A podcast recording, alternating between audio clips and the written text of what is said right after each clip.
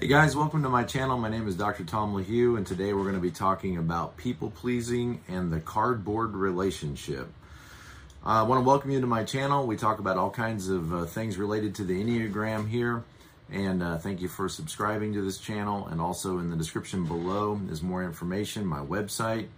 And uh, I do book coaching appointments with people who want to know more about their type or how to be a healthier person uh, related to the Enneagram are also relationship issues. Uh, so if you have any questions or anything I can help you with, please feel free to go to the website. Thank you to my patrons who support this channel. I really appreciate your contributions and your encouragement. So let's talk about the people pleaser. If you are a people pleaser, um, then you know that uh, sometimes anger can be a lot. You know, you don't want to experience other people's anger, and you probably don't want to experience your own anger. And so, people pleasing, part of what I think motivates it is this desire to preemptively uh, buffer yourself away from experiencing other people's negative emotions like anger, disappointment, frustration, and criticism of you, and also to buffer yourself against experiencing your own anger maybe you're afraid of anger. Maybe you're afraid of what would happen to you if you experienced somebody's disappointment or anger. Or maybe you're afraid of your own anger. Uh, you don't like it when you get angry and you don't like it when others get angry. Maybe you grew up in a home where uh, you had an angry parent or somebody had uncontrolled rage. Um, and it was scary. It was frightening and you don't want or maybe you maybe you at times have exhibited some uncontrolled rage and so you don't ever want that to happen again. You don't ever want to see that again in someone else, and you don't want to see it within yourself. And so uh, you do everything you can do to try to suppress that anger and to preemptively please people so that they never become angry with you.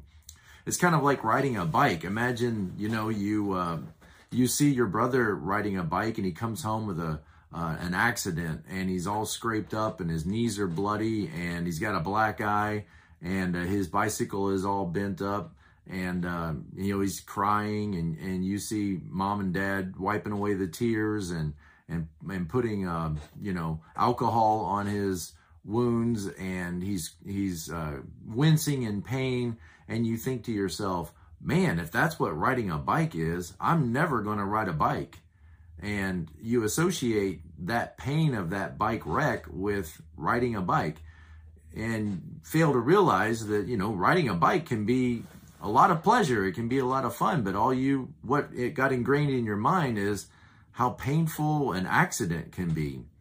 And so you decide i don't ever want to learn to ride a bike because i don't want to have skinned up knees. I don't want to have a black eye. I don't want to in uh, bleed and and uh, and have an accident and so you never learn to uh, get on a bike and you never learn to um, ride up and down the street. And when your mom or dad asks you if you want to go out and ride a bike, you say, no, thank you. I don't want to go ride a bike. And your constant avoidance of riding the bike leads to a perpetual intensified fear of the bike. If you could face that fear and get on the bike and maybe ride on the sidewalk between the grass so that you're in a more safe area with mom or dad walking alongside of you. Face that fear and overcome that fear. You would find out that riding a bike can be very beneficial.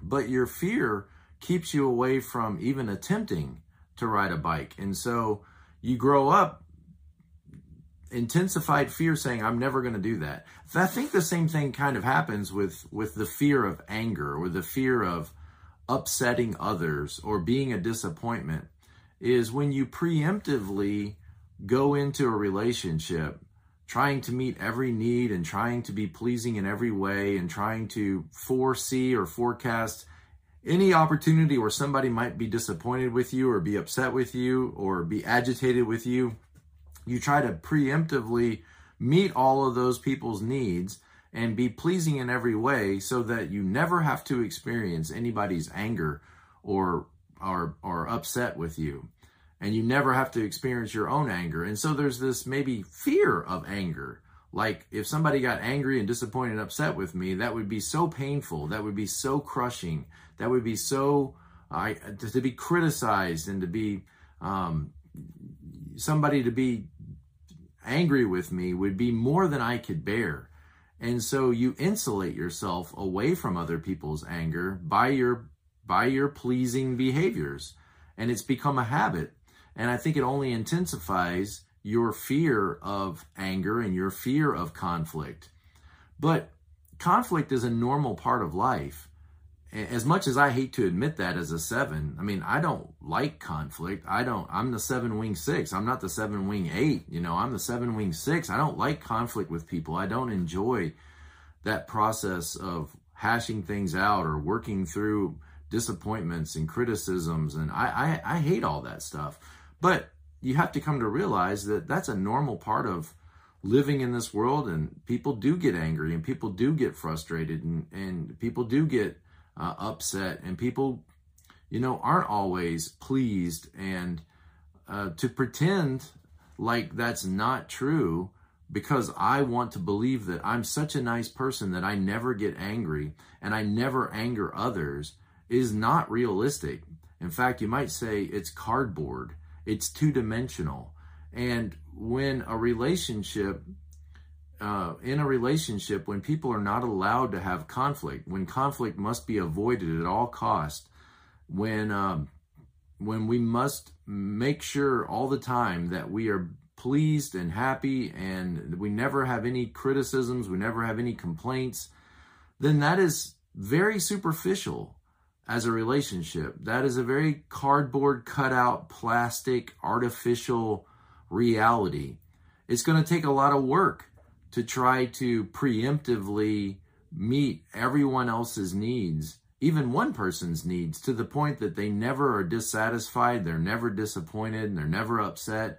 It's going to take a lot of effort that uh, you're going to expend to try to avoid any kind of criticisms or any kind of complaints.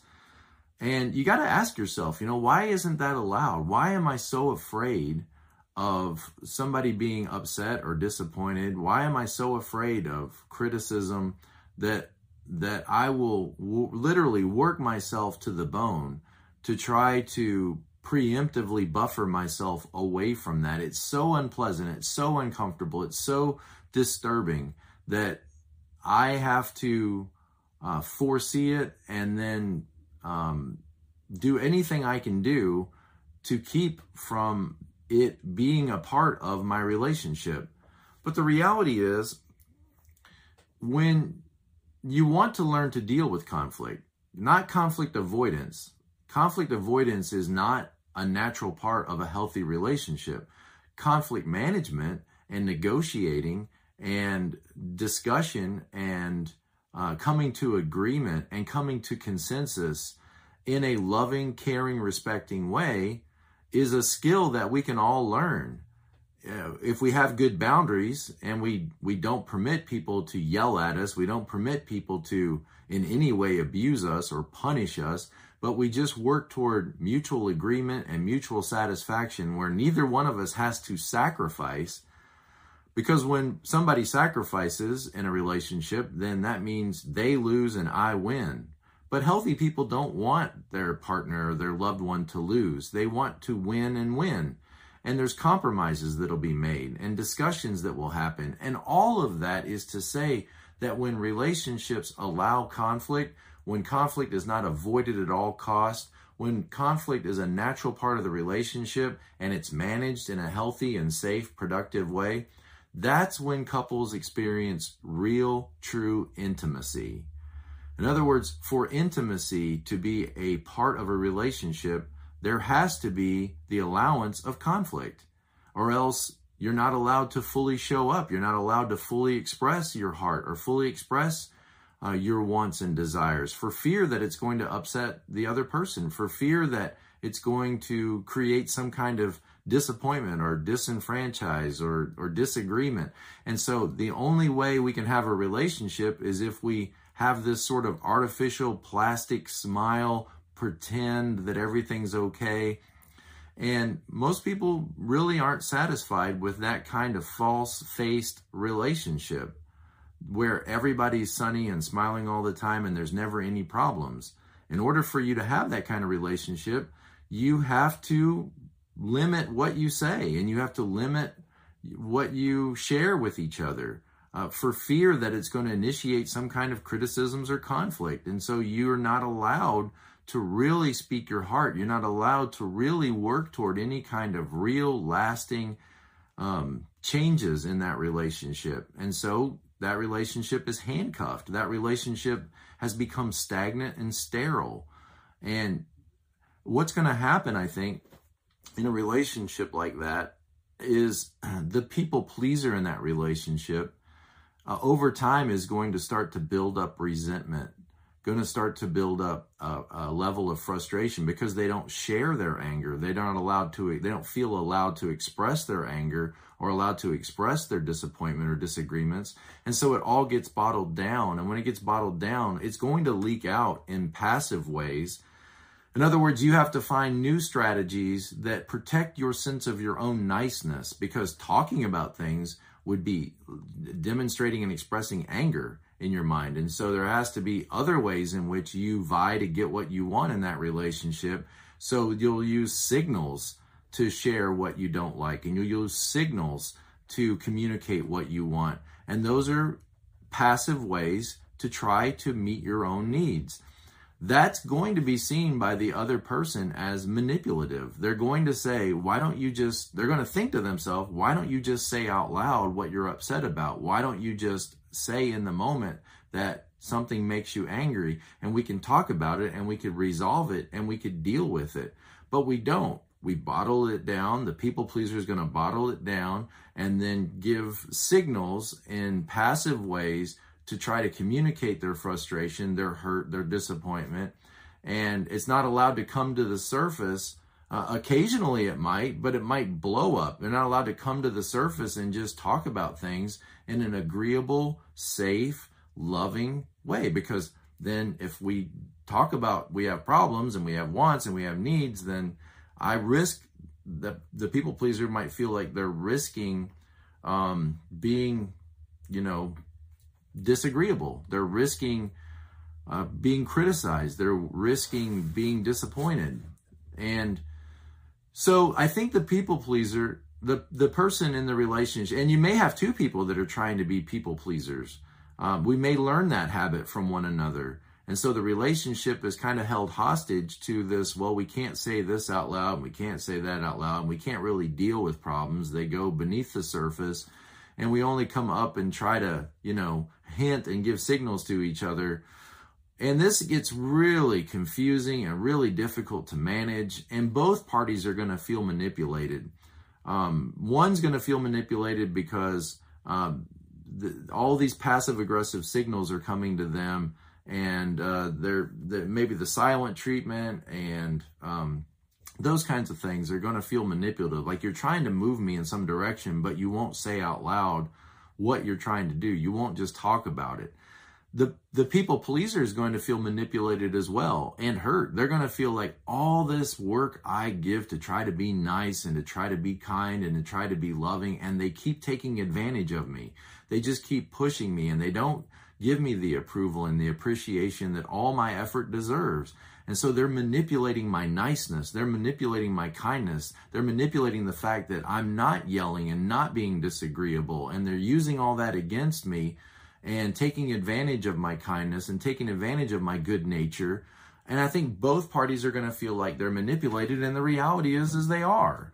They are being manipulated. So much better if we could work towards safely, kindly, graciously, lovingly, working through our conflict by just talking it out, by just saying, hey, you know, when you said that, that really hurt my feelings, or I, I really felt hurt by that, and I would appreciate it in the future and and to just talk it out and to know that I'm not going to be abandoned simply because we have a disagreement. I think that's part of the fear, if not the fear, that the people pleaser has is that if If you show any upset or disappointment or disagreement or conflict, then that signals the fear of, of abandonment. This person is not going to find me any worth in me. They're not going to find me worthwhile as a partner. They're going to leave me. They're going to run away from me. They're going to hate me. They're going to dislike me.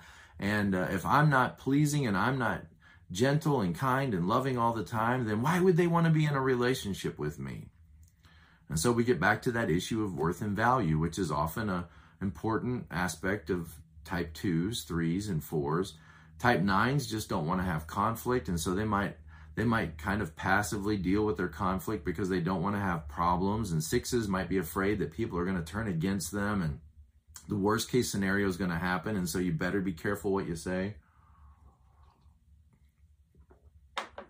And all of this, I think, boils down to just like we learned a, a passive aggressive way of dealing with uh, problems and avoiding them and trying to send signals of what we want and what we don't want, what we like and what we don't like. Just like we learned those habits, the habit of avoiding getting on the bicycle.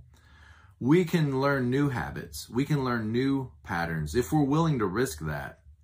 If we're tired of a cardboard relationship, and ultimately, it's a self defeating scenario because your fear of abandonment causes you to preemptively be people pleasing and not allow there to be conflict, which makes the relationship cardboard, plastic, and two dimensional, which will cause a lack of intimacy in that relationship, which will cause people to become frustrated, disappointed with that relationship, and ultimately perhaps even abandon the relationship. And so it's a failed strategy.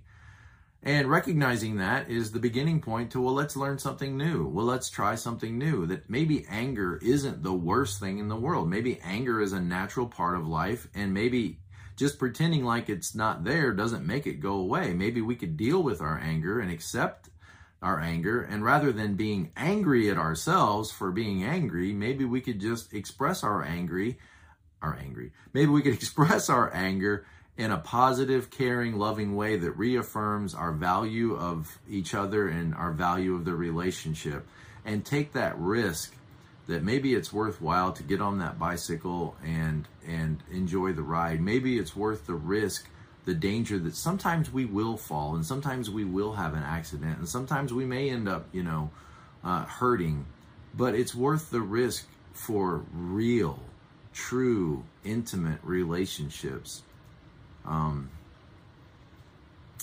when we try to insulate ourselves from pain, often we come up with failed strategies.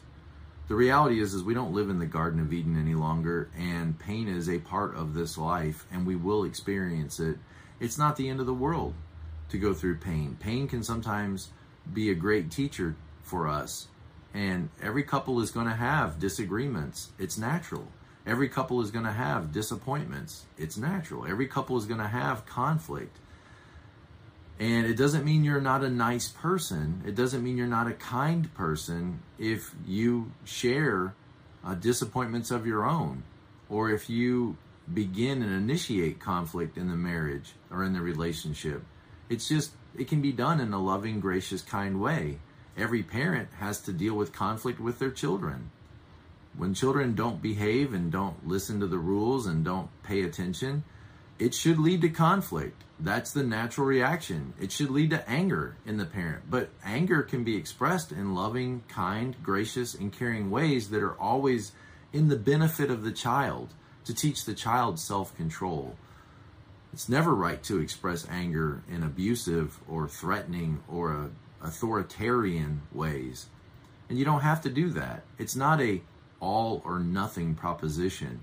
Sometimes anger, it seems like, is a light switch. It's either all the way on or all the way off. And all the way on looks like a tyrant, and all the way on is yelling and screaming. And maybe that's what you grew up in, but that's not what you have to be. There is this middle place, you know, of a healthy, balanced expression of real feelings real and true and honest. That's what we want to get to in our relationships. That's what real intimacy is. So let's leave these cardboard relationships behind and let's take the risk of being honest, open, real, and not so afraid of conflict and so afraid of, of being myself that I might create disappointment. That if I laugh, that if I um, if I cry, if I share this part of myself, that I'll be so much of a disappointment and so criticized that so what? You're going to be criticized in life. And the people that are closest to you have the most opportunity to do that because they live with you. It's not the end of the world to have a disagreement. It's not the end of the world to not see eye to eye. We are different people with different separate realities who see the world in our own. If the Enneagram teaches us anything, it's that we are all seeing the world from our own perspective, and that means we're not always going to agree. And we should expect that. And that's at the end of the day what makes relationships rich, meaningful, and important in our lives is we live with somebody that's different than us and that broadens our perspective and challenges our beliefs and challenges our ideals. And we want somebody that we can relate to that will be fully open, not pretend, plastic, artificial, and cardboard. You're going to make yourself frustrated and you're going to end up making the people around you frustrated. Far better to show up and be real. Thank you guys. Appreciate your support. I hope this video is helpful. And it's just another reminder to be present fully to life. See you guys next time.